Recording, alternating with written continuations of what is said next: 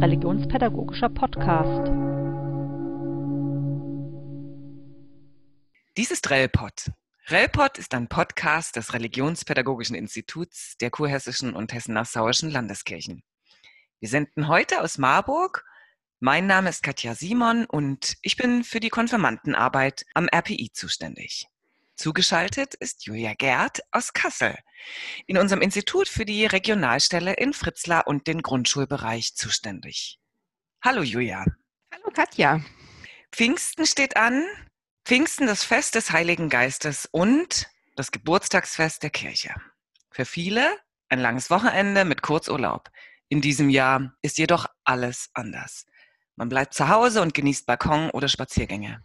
Pfingsten fristet aber irgendwie auch ein Schattendasein. Keine Geschenke, die Bedeutung ist unklar. Viele können mit Pfingsten nichts anfangen. Eine Mnet-Umfrage ergab schon vor zehn Jahren, nur etwa die Hälfte der deutschen Bevölkerung kennt die Bedeutung von Pfingsten. Dabei geht es um Großes. Die Geschichte von Jesus, dem Christus und liebevollen Wegbegleiter geht kraftvoll weiter. Die Bibel erzählt in der Apostelgeschichte bildhaft und dramatisch vom Pfingstwunder. Julia, was ist für dich die wichtigste Botschaft der Pfingstgeschichte?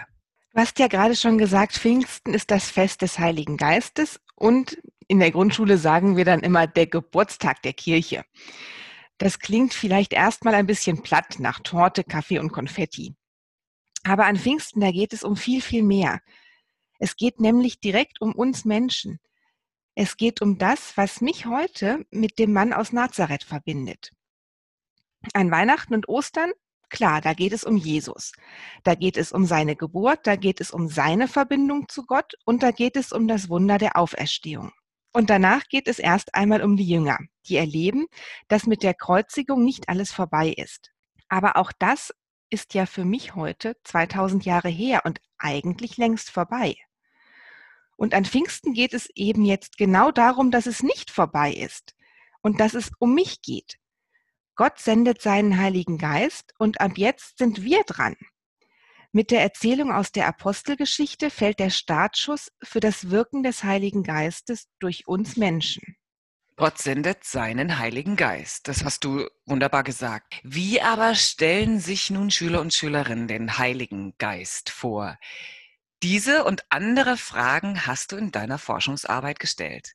Deine Promotionsschrift, sie trägt einen wunderbaren Titel, Der Heilige Geist, das ist mehr so ein Engel, der hilft. 2011 erschienen, untersuchst du darin die Vorstellung vom Heiligen Geist von Grundschülern und Jugendlichen der Sekundarstufe 1 im Religionsunterricht. Wie bist du aber eigentlich auf dieses Thema gekommen? Ich habe bei mir selbst gemerkt, dass ich trotz Studium eigentlich mit dem Begriff Heiliger Geist nichts wirklich verbinden konnte. Und dann dachte ich mir, wie soll ich denn eigentlich oder was soll ich denn eigentlich meinen Schülern jetzt hier vermitteln? Darum habe ich untersucht, wie man in der wissenschaftlichen Theologie den Heiligen Geist beschreiben würde. Ich habe danach geguckt, was Schulbücher vermitteln und dann natürlich auch, was die Schüler denken. Und am Schluss habe ich untersucht, wie diese drei Dinge zusammenpassen. Wie stellen sich denn nun Kinder den Heiligen Geist vor? Im Grundschulalter, da denken die Kinder bei den Worten Heiliger Geist zunächst erstmal an ein Gespenst. Das ist ja auch klar, das liegt bei Geist ja eigentlich nahe. Aber die Kinder wissen auch, dass dieser Heilige Geist kein Spukgespenst ist, sondern ein nettes Gespenst, das den Menschen hilft und auf sie aufpasst.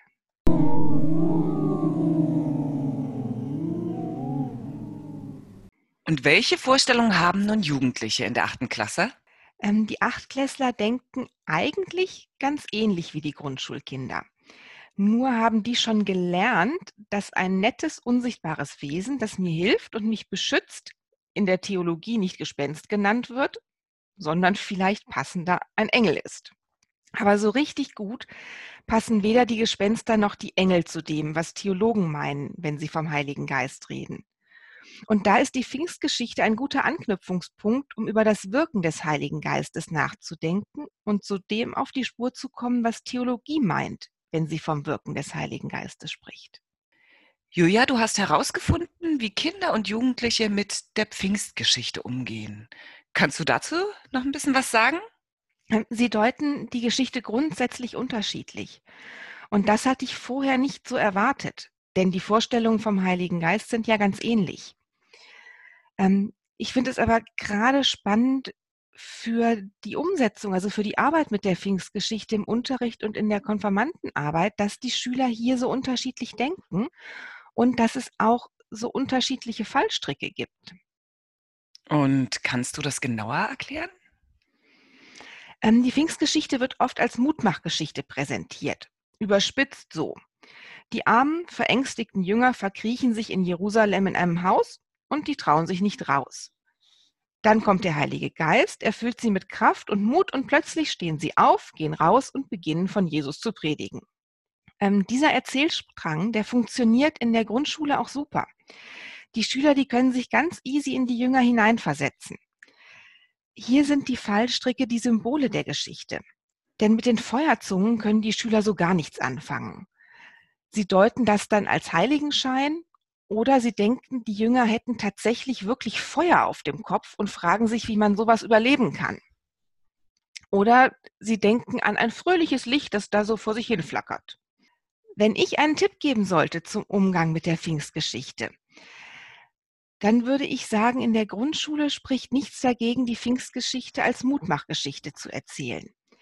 Aber die Symbole und Sprachbilder, die müssen hier ganz genau erklärt werden, sonst sorgt das für Verwirrung. Und was ist bei den Jugendlichen anders? Auch hier arbeiten doch viele Materialien für Schule und Konfi-Arbeit mit der Veränderung der Jünger durch den Heiligen Geist. Ja, genau.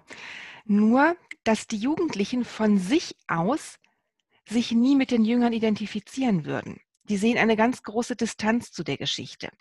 Und sie sehen die Pfingstgeschichte als bewusst konstruierten Text und deuten den dann ganz unterschiedlich. In den Gesprächen, die ich mit den Achtklässlern geführt habe, war für alle das Sprachwunder der zentrale Kern der Geschichte. In den Nacherzählungen, die die Schüler mir dann gegeben haben, versuchen sie dieses Sprachwunder dann zu deuten.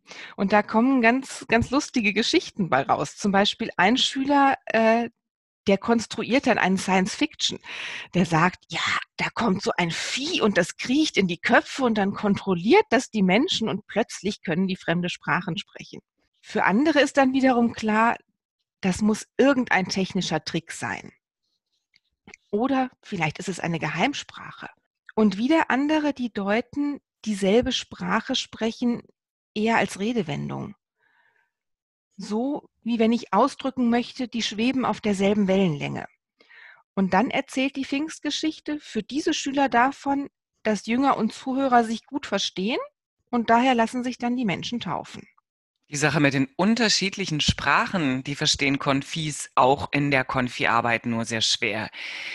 Die Jugendlichen kriegen in dem Zusammenhang einen ganz guten Zugang über die Stichworte Gemeinschaft, Kraft und Spiritualität.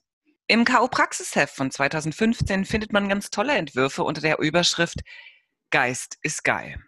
Cool.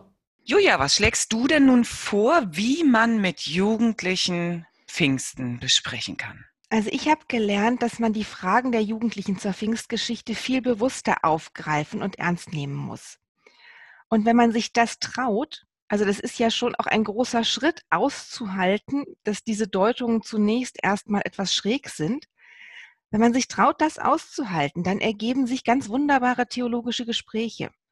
Und die Jugendlichen können, wenn man ihre Zweifel und auch ihre für uns vielleicht zunächst verdrehten Deutungen würdigt, sehr tiefgründig mit der Geschichte umgehen. Am meisten berührt hat mich in den Gesprächen die Aussage von Ian. Ian, das ist so ein Schüler, den wahrscheinlich jeder von uns aus dem Unterricht oder aus der Konfi-Arbeit kennt. Ian war der größte Religionskritiker und der hat in jedem Satz deutlich gemacht, dass er das, was ich da mit ihm in dem Gespräch vorhab, eigentlich totalen Blödsinn findet. Aber die Pfingstgeschichte, die hat ihn dann doch irgendwie angepiekst. Und als es um die Frage ging, ob das jetzt alles nur erfunden ist oder ob es hier einen wahren Kern gibt, da war sich Ian sicher, nein, die Geschichte hat einen historischen Kern. Und dann sagt er, und jetzt zitiere ich ihn, dazu erfunden ist sicherlich das mit dem Heiligen Geist. Aber ich würde die Geschichte auch so schreiben, wenn wir jetzt eine eigene Geschichte dazu machen müssten, weil das dann irgendwie spannender klingt. Weil das ist ja eigentlich langweilig, wenn da irgendwelche rumgezogen sind und dann einfach gesagt haben, tretet dieser Religion bei. Also Ian hat hier erkannt, am Beginn des Christentums, da braucht es einen Knall, da braucht es irgendein bombastisches Ereignis, das erklärt, warum wir uns heute die Geschichten von Jesus noch erzählen. Und spannend ist ja, wenn man mal wissenschaftlich und historisch kritisch mit dem Pfingsttext umgeht, dann kann man zu einem ganz ähnlichen Ergebnis kommen wie Ian. Der Evangelist Lukas, der die Pfingstgeschichte und ja übrigens auch die Weihnachtsgeschichte erzählt, der ist der Einzige, der aufschreibt, was da angeblich vor 2000 Jahren passiert ist. Und er erzählt, dass sowohl zu Beginn des Wirkens Jesu als auch zu Beginn der Kirche etwas ganz Besonderes passiert ist.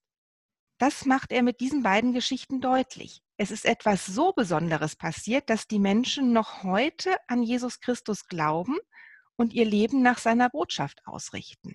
Und eigentlich sind wir damit wieder genau bei deiner Eingangsfrage, Katja, der Frage nach der Bedeutung des Pfingstfestes. Da hast du recht, liebe Julia. Die Pfingstgeschichte ist eine Mutmachgeschichte.